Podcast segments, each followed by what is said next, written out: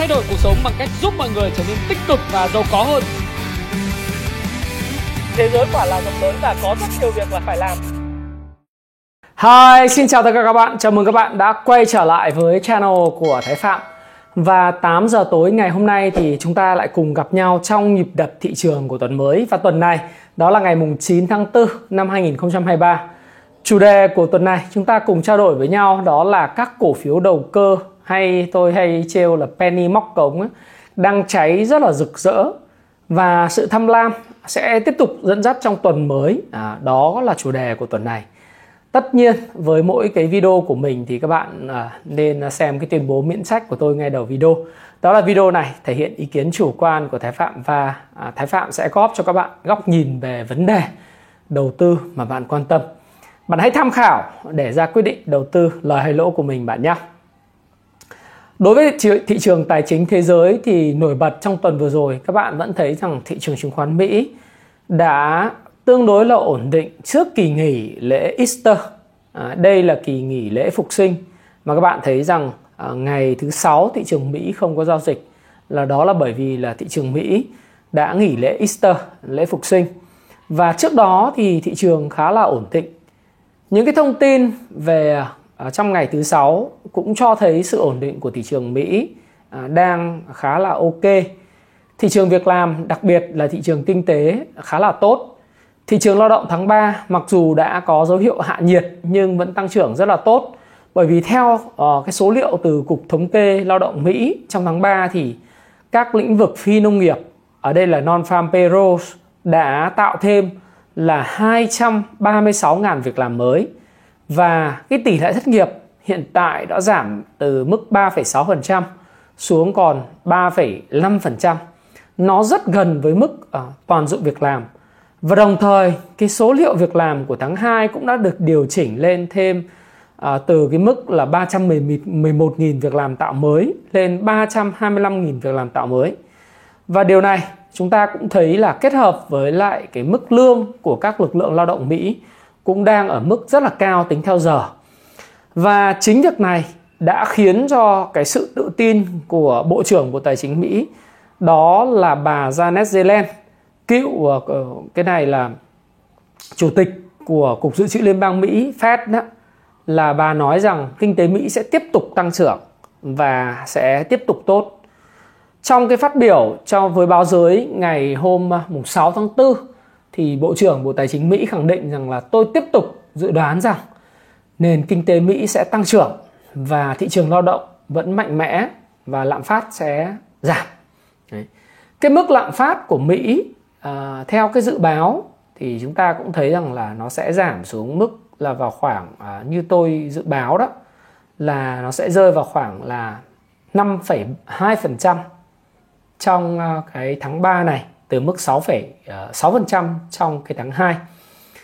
Và chính vì cái dữ liệu việc làm tạo mới trong cái lĩnh vực phi nông nghiệp ờ, là non-farm payroll data đã cho chúng ta thấy kết hợp với lại cái mức lương rồi ờ, những cái vấn đề về lạm phát cái core CPI tức là chỉ số CPE và chỉ số CPI được dự báo sẽ giảm xuống còn mức 5,2% thì nó lại càng củng cố cho tôi và rất nhiều những cái người quan sát, những nhà đầu tư trên thế giới đều tin rằng là Fed sẽ tiếp tục tăng lãi suất vào ngày mùng 3 tháng 5 tới thêm 25 điểm cơ bản, tức là 0,25% nữa.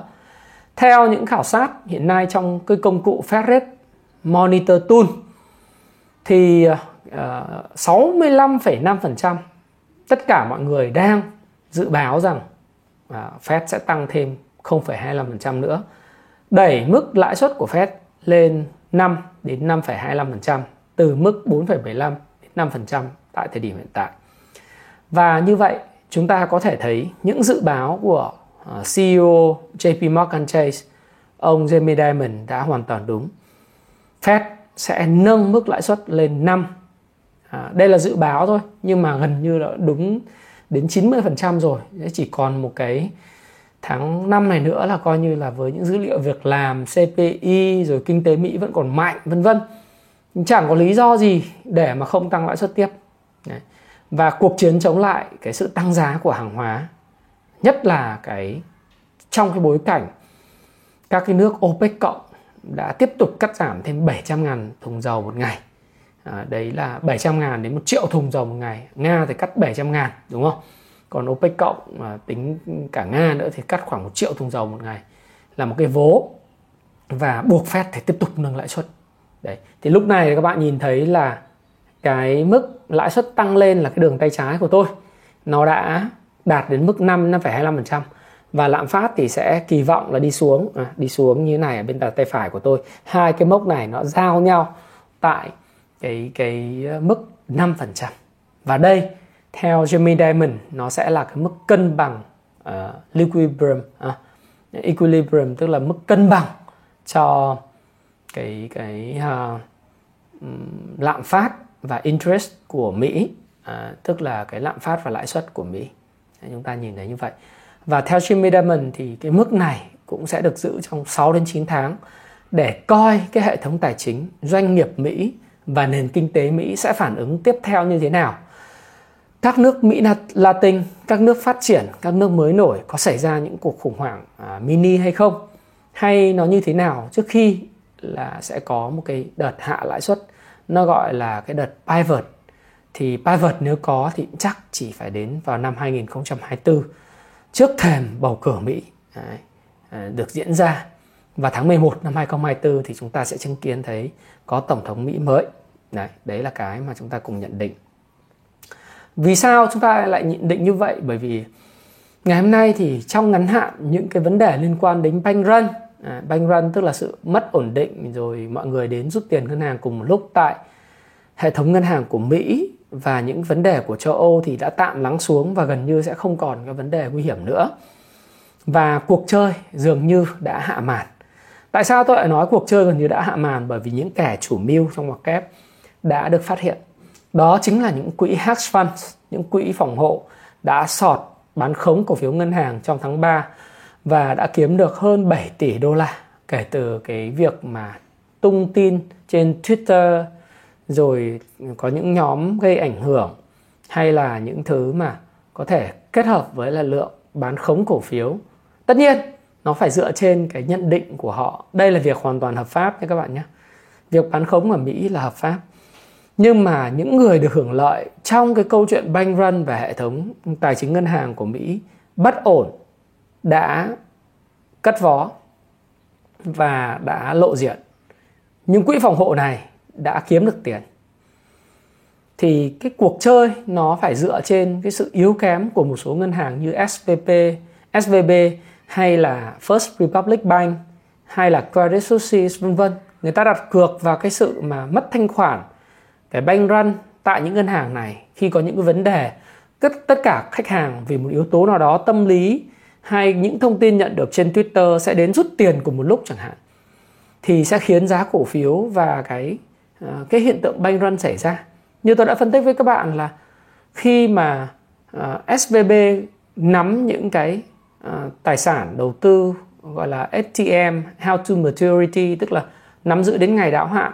Và cái gap cái chênh lệch giữa cái ngắn hạn và cái dài hạn nó quá là lớn rồi những cái rủi ro mà người ta không có hash không có uh, mua bảo hiểm đó. Thì chúng ta thấy rằng là khi có vấn đề xảy ra thì những cái quỹ đặt phòng hộ này họ đã đặt cược là hiện tượng bank run xảy ra rồi à, cái sự mất thanh khoản của ngân hàng dẫn đến là cổ phiếu sẽ giảm sâu và họ đã thu lợi. Thế thì những người thu lợi hưởng lợi từ quá trình này thì đã lộ diện rồi. Chẳng hạn như là cái à, ông những cái cái cái vị thế bán khống, thực ra cái này là theo S&P Global Market Intelligence đấy là những thông tin. Theo dữ liệu từ OTEX thì những người bán khống đã kiếm được tổng lợi nhuận ước tính khoảng 1,3 tỷ đô la từ các vị thế bán đối với lại SVB này. Khoản tiền lãi ờ, hơn 848 triệu đô la đến từ bán khống First Republic Bank. Đấy, cổ phiếu này đã giảm 89% trong cái tháng 3. Và các vị thế bán khống khác cũng thu được lợi nhuận lớn đối với lại Credit Suisse rồi đối với Deutsche Bank. Thế nhưng mà những người này đã được phát hiện rồi và những cái chính phủ như Đức, Thụy Sĩ và uh, chính phủ của Mỹ họ cũng đã hành động. Do đó thì tạm thời những cái vấn đề của thị trường chứng khoán Mỹ nó uh, không có vấn đề gì và Fed sẽ tiếp tục tăng lãi suất. Sau cái tăng lãi suất này và giữ 6 đến 9 tháng chuyện gì tiếp tục sẽ xảy ra thì nó là một câu chuyện chúng ta chưa biết. Chúng ta chưa biết. Đấy. Ờ, Tôi thì tôi tin rằng là ở Mỹ và Âu thì khó có thể xảy ra cái gì. Nhưng mà hoàn toàn có những nước ờ, đang phát triển. Như nước ở Mỹ Latin chẳng hạn, nó sẽ khơi mào cho một cái khủng hoảng mini nào đó. Bởi vì bất cứ một chu kỳ thắt chặt nào thì sẽ buộc một cái hệ thống doanh nghiệp hoặc là một cái hệ thống ngân hàng nào đó nhỏ ở các nước quốc gia yếu hơn bị phá sản tôi có đọc một số các thông tin của nga thì thấy cho thấy rằng là với cái chiến phí khổng lồ tại ukraine cho cái lợi ích trăm năm của họ uh, thì cái ngắn hạn thấy họ đang rất là đau đớn về ngành công nghiệp chế tạo ô, ô tô vũ khí các hợp đồng quân sự của nga thì gần như đã bị giành hết bởi phương tây rồi. Thiết bị thì không có spare parts tức là những cái phụ phụ tùng nguyên phụ liệu để mà sản xuất tiếp. Rồi công nghiệp ô tô thì đình đốn thâm hụt thương mại thì gia tăng kinh tế thì đi xuống. Người ta thống kê và tôi cũng đã làm một cái video cho bạn rồi. Đó là khi nước Nga tham gia vào cuộc chiến ở Crimea, Crimea bán đảo Crimea thì nền kinh tế luôn luôn tụt hậu. Từ top uh, dưới trong top 10 bây giờ chuyển xuống hơn top 13 thì khả năng là sẽ còn tiếp tục tụt hậu trong vòng 10 năm tới, 5 năm 10 năm tới với cái chính sách bao vây và tiêu chuẩn kép hiện nay của phương Tây. Đấy, thì cái đấy là hiểu hiểu bởi vì trong cái hệ petrodollar thì thực sự các bạn là không tránh khỏi. Còn nền kinh tế của Mỹ và tài chính của Mỹ thì với cái sự thích nghi của các cái tập đoàn những cái à, doanh nghiệp lớn thì họ sẽ cắt giảm nhân sự họ sẽ tập trung vào hiệu quả optimization hơn là maximization thì tôi tin rằng sau à, một năm năm rưỡi thì mọi vấn đề nó sẽ được giải quyết. Nhất là trong cái bối cảnh mà cái bầu cử Mỹ à, 2014 nó đang đến cũng khá là gần rồi. Các bạn nghe thấy những cái vụ lùm xùm nói thêm về ông Donald Trump à, những cái uh, chat gọi là tại tòa New York rồi những cái cáo buộc vân vân. Ông tận dụng media để mà uh, lợi dụng những cái bất lợi biến cái bất lợi thành cái có lợi trong cái cuộc tranh cử tổng thống. Mới ờ, rồi những cái cản trở của bên dân chủ thì chúng ta sẽ chứng kiến thấy là có thể 2024 sẽ là một năm rất là tốt đối với thị trường chứng khoán Mỹ. Bởi vì thường là trước bầu cử và sau bầu cử một năm thì cái thống kê cho thấy rằng cái chứng khoán Mỹ rất là tốt. Nghĩa là sẽ không có nhìn thấy nhiều những cái sự bất ổn. Chúng ta sẽ thấy bất ổn ở đâu đó trên thế giới chứ không phải là Mỹ và đặc biệt cũng khó là ở châu Âu. Các cổ phiếu công nghệ sẽ tiếp tục hồi phục. Thế thì đây, chúng ta có thể nhìn xem là Dow Jones thì thế nào đây? Dow Jones thì các bạn thấy à, trên phần mềm Kung Fu Stock Pro thì à, chúng ta thấy rất rõ cái điều này. Đó là tất nhiên à, có thể là những cái ngưỡng cản thời gian tới sẽ xuất hiện và tuần tới thì có thể Dow Jones sẽ có những cái tinh chỉnh, điều chỉnh kỹ thuật. Đấy là điều bình thường nhưng cái quan tâm của tôi là S&P 500 thì S&P 500 thì thậm chí là đang tích lũy và có thể chờ đợi để vượt đỉnh. Rồi Nasdaq Nasdaq cái chỉ số uh, Composite Index Nasdaq của các công ty công nghệ thì hoàn toàn tích lũy và có thể sẽ hướng tới mức 13.000 điểm không chừng. Ừ. Bởi vì dù sao thì bây giờ nó đang ở trong giai đoạn là thứ nhất là nó có cái golden cross rồi cái thứ hai nó ở giai đoạn sideways trong uptrend. Đấy, nó khác. Tôi thấy là đồng đô la thì cũng còn yếu nhưng mà tôi vẫn duy trì quan điểm là đồng đô la sẽ có một cái quá trình tích lũy tạo hai đáy. Ở tháng 2 có một đáy và hiện nay cái đáy sau là tháng 4 này nó cao hơn và có thể nó sẽ phục phục hồi về lại cái đường màu tím này.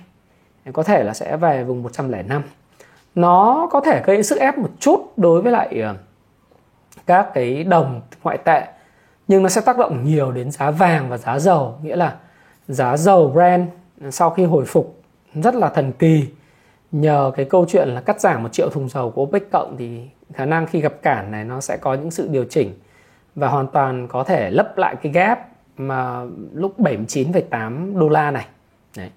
trong cái tuần phục hồi của đô la index và vàng cũng vậy ha vàng chúng ta cũng nhìn thấy là có những dấu hiệu bất ổn mà tôi nói rằng là vàng bitcoin ethereum nó cũng đang có những cái bất ổn trong cái ngắn hạn rồi.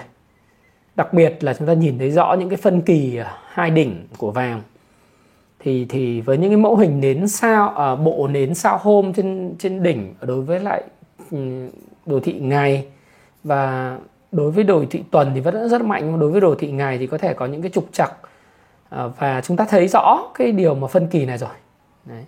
thì có thể là trong tuần tới với sự hồi phục của đồng đô la khi mà tạo ra hai đáy khi mà cái kỳ vọng tăng lãi suất vào tháng 5 ngày càng tăng lên của Fed thì cái đồng đô la nó sẽ phục hồi. Và kèm theo đó đó là cái điều chỉnh của vàng.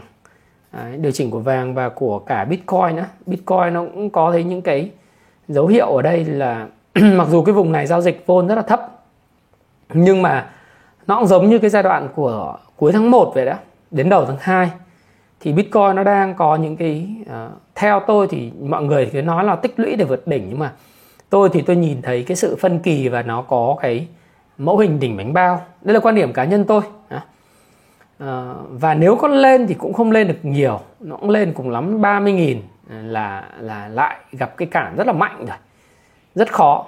Và đối với Ichimoku nhìn thì nó bay về cái vùng 25 và 26 nghìn, nó dễ hơn là so với cái câu chuyện là anh bay lên luôn. Thì tôi nhìn thấy như vậy. Còn tất nhiên các bạn khi mà tham gia vào thị trường forex thì các bạn nhìn vào những khung 15 phút rồi 30 phút 45 phút, một tiếng 2 tiếng 4 giờ thì nó rất là ngắn. Các bạn đánh scalping ấy thì ờ, nếu mà nhìn trong ngày thì nó quá là dài vì vậy khi mà ngày mà tạo những xu hướng lớn về giảm giá giữ lệnh được với cái vị thế nhỏ thì tôi tin rằng là các bạn vẫn có thể có lợi nhuận lớn nếu các bạn đặt cược vào cái câu chuyện là uh, xu hướng uh, trong dài hạn. Tất nhiên vị thế phải nhỏ và mức margin tương đối là là là ít là thấp. Đấy chúng ta cùng nhìn thấy trên đồ thị rồi. Còn đối với chứng khoán Việt Nam thì thế nào? Tôi thì tôi thấy rằng chứng khoán Việt Nam các bạn nhìn thấy rõ là phe bò thì vẫn đang nắm cái vị thế trên thị trường. Nhưng nhưng bắt đầu yếu đi. À, tôi phải thêm cái câu như thế bắt đầu yếu đi. À. cái điều yếu đi này thì các bạn nhìn thấy rất rõ. À, chút xíu nữa tôi sẽ chia sẻ với các bạn thêm à, trên đồ thị. Nó bắt đầu yếu đi khi nào? Thì à, nó bắt đầu yếu đi từ cái phiên ngày mùng 6 tháng 4 rồi. Khi mà cái phiên chốt lời rất là mạnh trên VN Index và đối với lại VN30 thì cái sự yếu đi của nó cũng thể hiện rất rõ vào ngày mùng 6 tháng 4 ngày mà thứ năm tuần vừa rồi. Bắt đầu chúng ta thấy. Dòng tiền thì cũng đã thể hiện cái sự yếu đi, bởi vì dòng tiền không còn tập trung vào các cái trụ nữa. Đang chuyển hướng rất mạnh sang các cái dòng mid cap, và đặc biệt là dòng tiền tập trung vào đầu cơ, penny à, các hàng móc cấm rồi những cái hàng mà tham lam. Tôi tại sao lại có móc cống là bởi vì hồi xưa ấy, có một cái năm 2000 từ những năm 2007 2011 tại những cái sàn um, giao dịch ấy thì thường nằm các cái cống nó hôi lắm. Chứ nếu mà các bạn đã tồn tại qua cái thời kỳ từ 2011 2013 mà gắn bó với sàn thì các bạn thấy là trên những sàn tại những bến Trương Dương tại thành phố Hồ Chí Minh này rồi Hà Nội lũ Giai vân vân thì các bạn thấy rằng nó không được sạch sẽ như bây giờ các bạn à, đang thấy đâu. Đấy. À, thời điểm đó thì những nhà đầu tư kỳ cựu toàn những cái bác lớn tuổi thôi những cô lớn tuổi được chuyển nghề từ buôn bán chợ sang đi chạy chợ chứng khoán ấy thì chúng tôi thường hay dùng từ penny móc cống à, cổ phiếu đầu cơ. À, nó càng lỗ thì bây giờ giai đoạn này nó càng lên. Đấy. Mà càng lỗ càng lên càng sợ càng lên. Càng thị giá thấp càng lên. Càng thanh tra cá biệt có những cổ phiếu bất động sản thì càng có dự à, cái thông tin là thanh tra bất động sản. À, thanh tra công ty thì lại càng tăng mạnh. Đấy thì nó đi theo ngược những quy luật về cơ bản. Thế thì cái này là cái mà chúng ta thấy có những cái dấu hiệu mà tôi đã chia sẻ với các bạn trong cái video của tôi à, vào ngày thứ năm livestream ấy.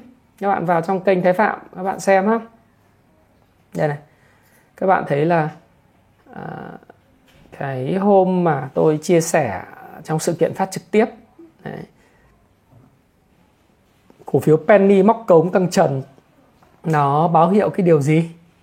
Nói chung là penny mà móc cống tăng trần thì thường ờ, nó gọi là các cái con gà tây bắt đầu biết bay trong rông bão đấy. Thì ờ, nó sẽ báo hiệu cái sự điều chỉnh sớm của thị trường thôi. Chút xíu nữa tôi sẽ phân tích các bạn có lý do căn cứ. Còn về vĩ mô thì à, các bạn thấy rằng vĩ mô chúng ta đang có những sự cởi trói. Đây là cái slide của tuần trước.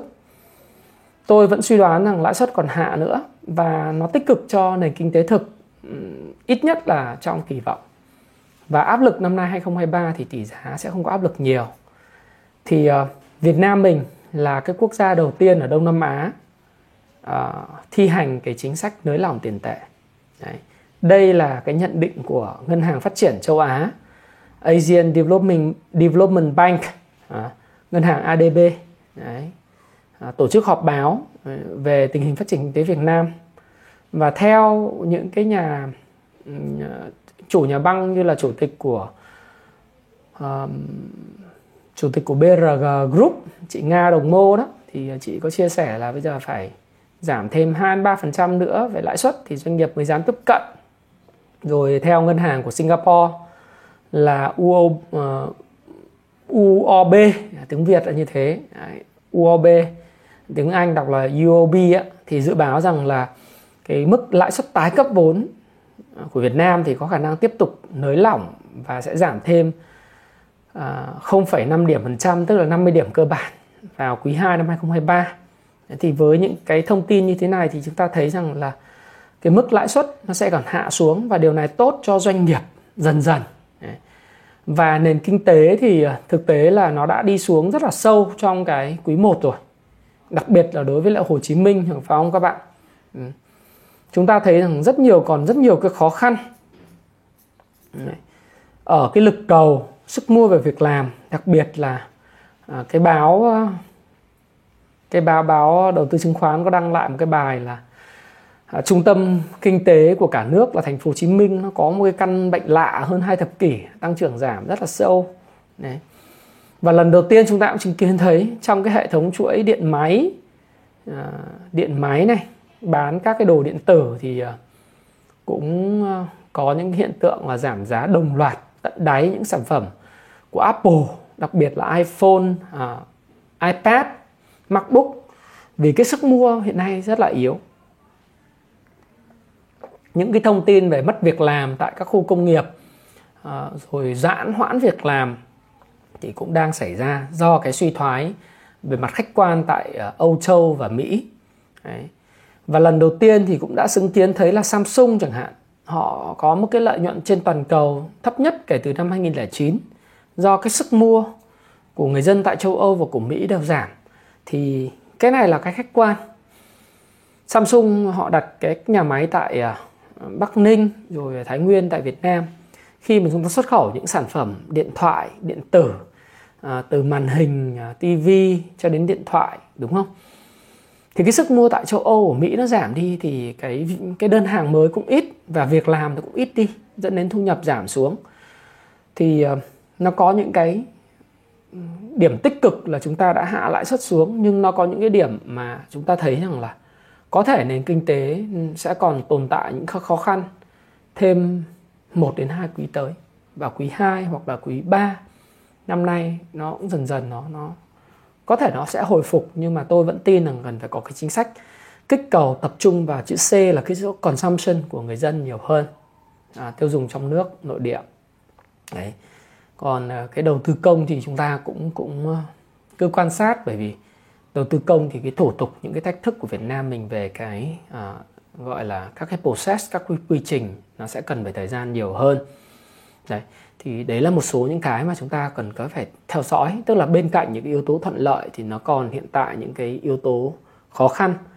Và các bạn sẽ nhìn thấy những cái báo cáo quý 1 thời gian tới được ra mắt bắt đầu từ khoảng 15 tháng 4 này cho đến ờ, khoảng cuối tháng 4 đầu tháng 5 thì các bạn sẽ nhìn thấy những doanh nghiệp lớn thuộc những ngành lĩnh vực như là ngân hàng, bất động sản, thép, chứng khoán, thực phẩm à, tại Việt Nam có báo cáo quý 1 thì dự kiến là cái doanh thu một vài thông tin tôi đã có thì à, cái doanh thu và cái lợi nhuận của những cái hãng này sẽ giảm khá là sâu.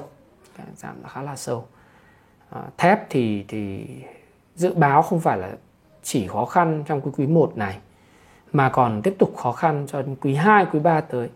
Đấy, sẽ không có nhiều kỳ vọng bởi vì là ừ, cái cái um, cổ phiếu chu kỳ mà. Đấy, nhưng mà cái cái tốt thì là cái uh, lãi suất bắt đầu giảm xuống. Đấy. Tuy nhiên trên mạng thì có một cái thông tin đó là tin đồn ở trên các hội nhóm mạng xã hội, các nhóm chat để học viên có hỏi tôi là thầy ơi, có tin đồn hạ dự trữ bắt buộc của ngân hàng nhà nước thì có lý không có lý?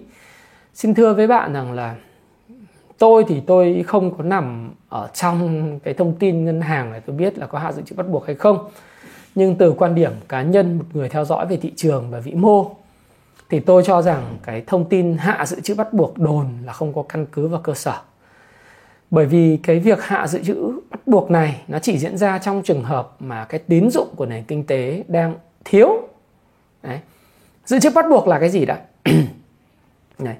Thì nó cũng liên, liên liên hệ với hiện tượng bank run tại Mỹ vừa rồi đấy. Nhá các bạn ha. Đó là nếu mà bạn đem ngân hàng đem vào ngân hàng 100 tỷ thì theo quy định của ngân hàng à, chúng ta đấy chúng ta phải giữ lại 10% ngân hàng thương mại và cho vay 90 tỷ nhưng anh phải giữ lại 10 tỷ cái tỷ lệ dự trữ bắt buộc này là 10% để đáp ứng các nhu cầu rút tiền của người gửi đấy. Ở Mỹ thì là 7%, 100 tỷ đô thì phải giữ lại 7 tỷ. Thế còn nếu bây giờ bạn đỏ đồn hạ cái tỷ lệ dự trữ bắt buộc tức là gửi 100 tỷ khách hàng gửi vào thì ngân hàng có thể lấy nhiều hơn 90 tỷ để cho vay. Trong cái bối cảnh hiện tại thì theo tôi là cái điều đấy là vô lý. Đây là ý kiến cá nhân tôi, các bạn xem lại tuyên bố miễn trách của tôi nhưng mà vì vô lý vì mấy thứ một là cái việc hệ thống uh, ngân hàng của Mỹ và châu Âu châu những cái rủi ro liên quan đến banh run nó mới qua tức thì thôi và chúng ta cũng chưa biết nó sẽ biến thể sang doanh nghiệp như thế nào mà banh run nó xuất phát từ cái chuyện là cái tỷ lệ dự trữ bắt buộc thấp quá. Khi mà người gửi tiền đến rút là anh không có không có tiền để đáp ứng, đúng không? Mỹ, Âu như thế. Trong cái bối cảnh mà ngân hàng hiện tại, chúng ta còn chưa biết là sẽ đối mặt với cái gì mà bây giờ hạ dự trữ bắt buộc là một bước đi mạo hiểm. Liên quan ổn định hệ thống kinh tế tài chính, cái này là quan điểm à, chia sẻ của tôi với những cái tin đồn và tôi không cho rằng đó là sự thật điều thứ hai các bạn phải biết rằng là chỉ hạ dự trữ bắt buộc trong các nước khác về lý thuyết về ngân hàng về tài chính khi mà thiếu hụt tín dụng. Còn đằng này, cái thực trạng của cái nền kinh tế nếu các bạn nhìn vào mà tôi vừa chia sẻ với các bạn ấy, đó là sự thừa tín dụng. Lãi suất tiết kiệm ở mức 8, 7,5 đến 9% là mức lãi suất tiết kiệm cao. Trong khi kinh doanh thì gặp khó về đầu ra. Dân đem tiền gửi vào ngân hàng rất nhiều, đặc biệt đối với Big Four, các ngân hàng thương mại à, có vốn nhà nước. Nghĩa là anh có rất nhiều tiền từ tiền gửi của dân nhưng cái đầu ra của các doanh nghiệp hiện tại thì lại bị tắc nghẽn bởi lĩnh vực hấp thu nhiều nhất về vốn là bất động sản thì đang kém thanh khoản. Kinh doanh thì bây giờ chỉ có vay để đảo nợ mà vay đảo nợ thì không đủ tiêu chuẩn về tín dụng. Hoặc là uh, thì lại không vay được. Vay đảo nợ mà không đủ. Nếu mà trong trường hợp đủ điều kiện thì người ta vẫn đảo nợ được. Nhưng mà trong trường hợp không đủ điều kiện thì rất là khó để mà cho vay phải không? Đấy là cái mà các bạn có thể nhìn thấy. Còn những doanh nghiệp vay để mở rộng sản xuất kinh doanh thì bây giờ cái thị trường đầu ra có đâu mà vay mở rộng sản xuất kinh doanh làm cái gì? Nên là cái tăng trưởng tín dụng trong quý 1 nó thấp và nếu như không giải quyết được vấn đề đầu ra, tức là thị trường tiêu thụ, thì cái tăng trưởng tín dụng trong quý 2 tôi tin rằng tiếp tục ở mức thấp. Do đó thì tóm lại kết luận là gì? Tín dụng hiện nay không thiếu mà đang thừa. Huy động nhiều hơn cho vay. Chỉ tiêu tín dụng 12%, 13% hoặc các ngân hàng 13%. Nếu mà không dùng cái chỉ tiêu đó để mà mua lại những trái phiếu đến hạn đó mà chỉ cho vay doanh nghiệp đơn thuần thì không bao giờ dùng hết được. Do đó thì chả có lý do gì mà lại có cái tin đồn trên hội nhóm mạng xã hội nói rằng là hạ dự trữ bắt buộc vô lý nhất là trong cái bối cảnh của cái số 1 sự nguy hiểm của bank run system ở Mỹ và Âu vừa mới xảy ra. Thì tôi không tin rằng là một cái ờ, một cái cái ờ, sự điều hành mà của chúng ta rất là cẩn trọng, rất là hợp tình, hợp lý, mà lại có cái hiện tượng đi hạ cái dự trữ bắt buộc. Đấy là cá nhân tôi tôi tin là như vậy. Cho nên đồn thì tôi xin thưa với bạn rằng là chẳng qua đồn ấy là để nhằm phục vụ mục đích đánh đấm cổ phiếu thôi. Kích thích cái lòng tham của một số người nhẹ dạ không có biết thông tin thôi. Tất nhiên tôi hoàn toàn có thể sai. À, trong một cái à, suy luận bình thường thì nó không có cái việc mà hạ dự trữ bắt buộc nhưng mà nếu mà có sự quyết liệt nào đấy thì uh, hoàn toàn có thể có dự hạ nhưng mà suy nghĩ thông thường và logic thì không. Nếu mà trong trường hợp mà tôi sai thì cũng chia sẻ với bạn là à, tôi uh, hoàn toàn có thể sai trong cái tuyên bố miễn trách của mình.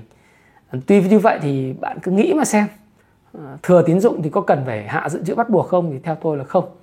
Thực ra bởi vì chỉ cần một cái cách giải quyết thôi đó là cho vay ờ, với tiêu chuẩn thấp một cái thì ăn hết tín dụng ngay mà.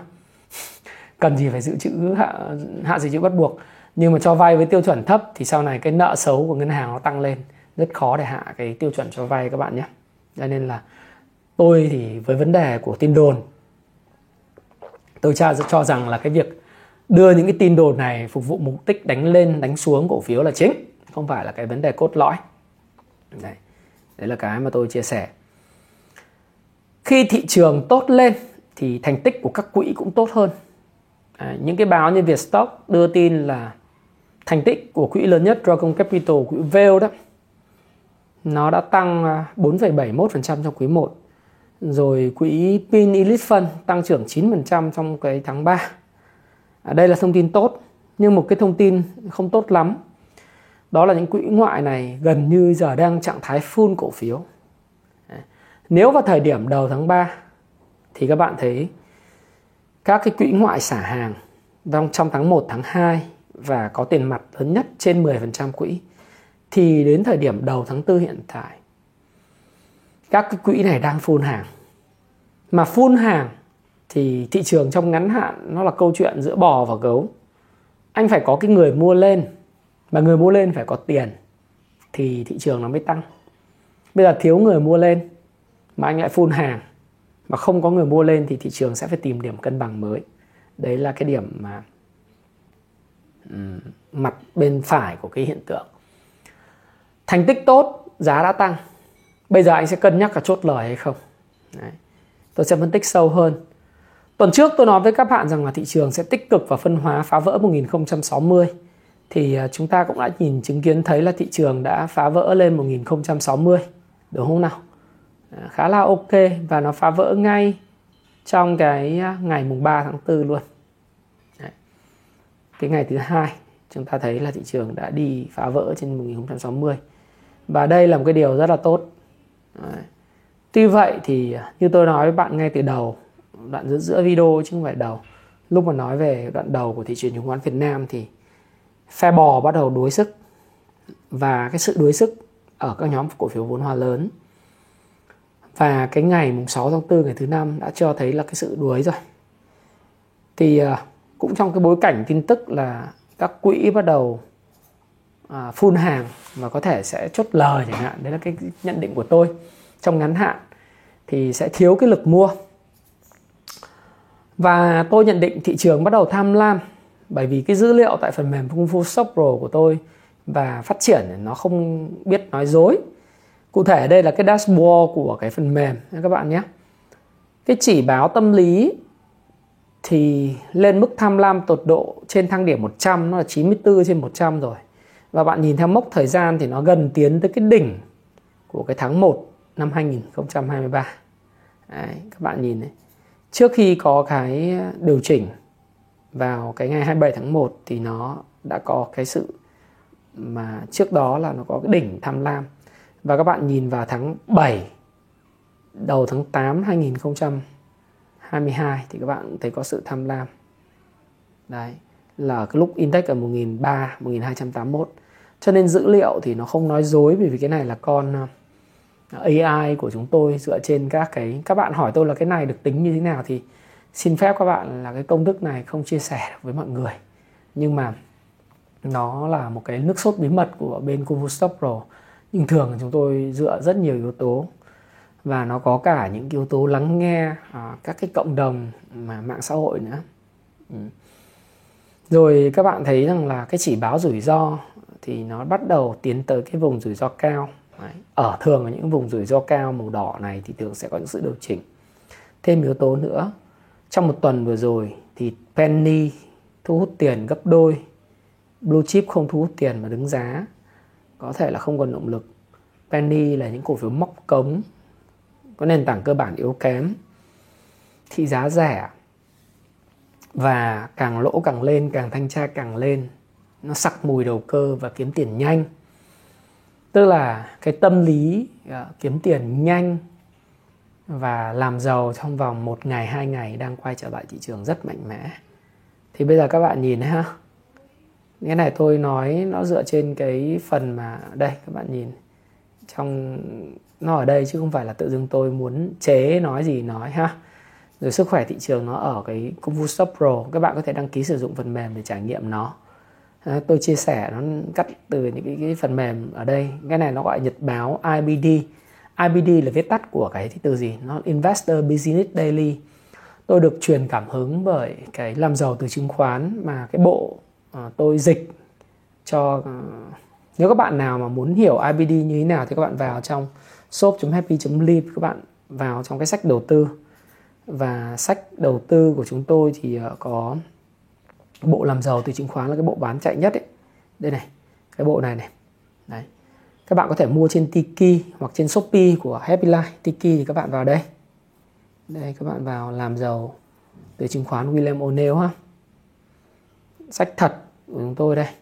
Các bạn nhìn này đánh giá là có 2.376 đánh giá 4,8 sao rất là lớn. Hoặc là Shopee thì các bạn đánh Shopee.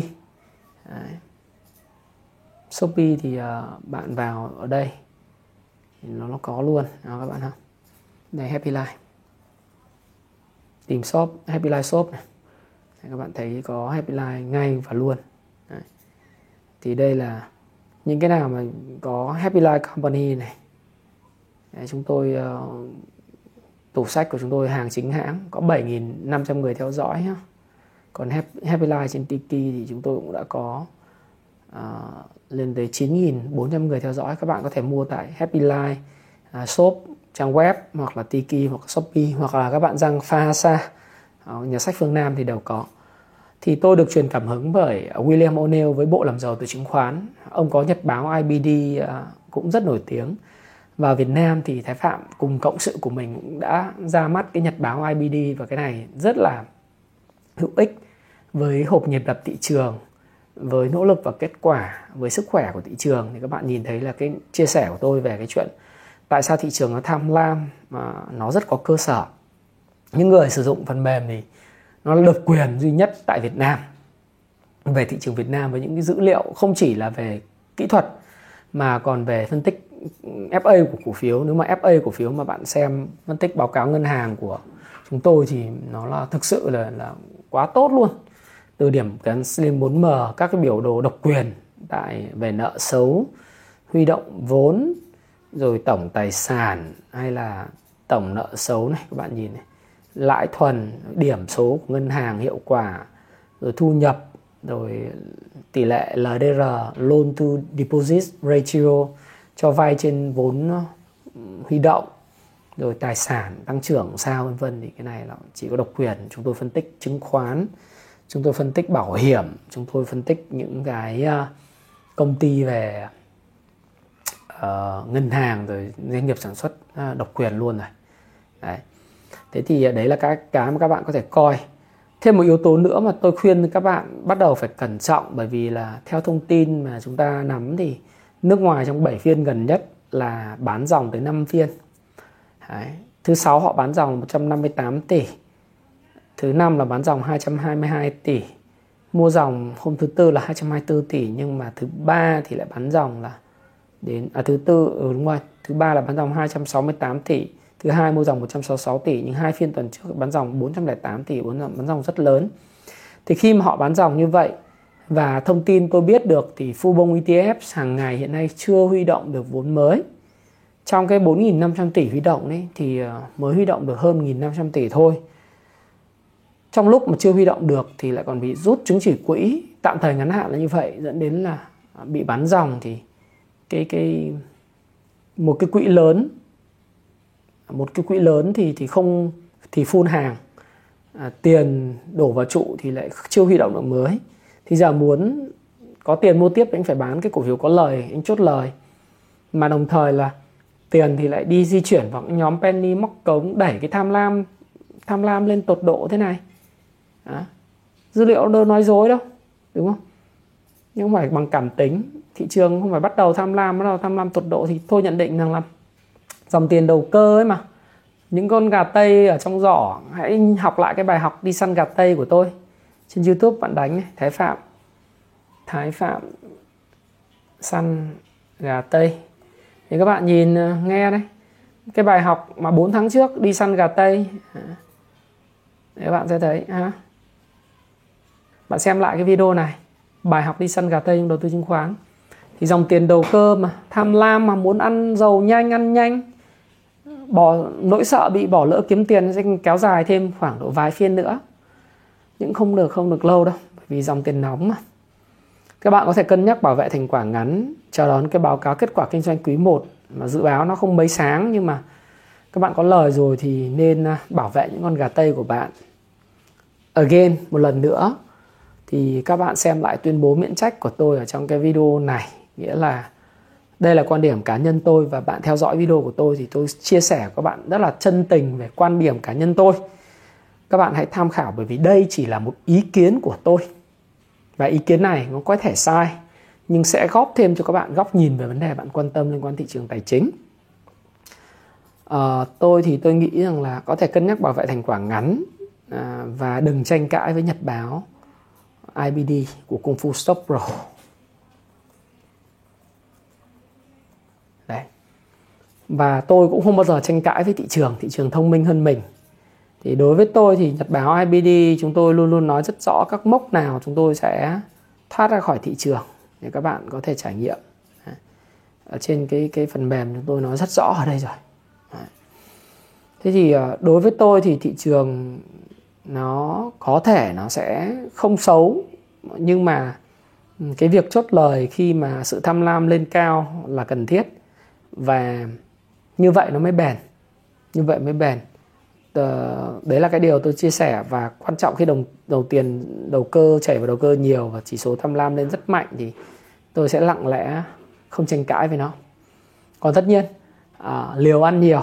Nếu bạn à, đang có vị thế thuận lợi liều thật là liều và ăn thật là nhiều thì tôi vẫn chúc mừng bạn bạn lại có thêm những con gà tây mới nhưng à, cuộc sống mà à, hãy nhớ lại những lần thị trường tham lam rất là mạnh vào tháng 1 và thời điểm tham lam rất mạnh trước khi à, T2,5 áp dụng vào à, cuối tháng 8 năm 2022 lúc ở 1284 điểm nhé. Uh, sự thận trọng luôn luôn là cần thiết. Uh, hope for the best. And uh, tôi không bao giờ tranh cãi với thị trường, tôi luôn luôn hy vọng hy vọng cho những điều tuyệt vời nhất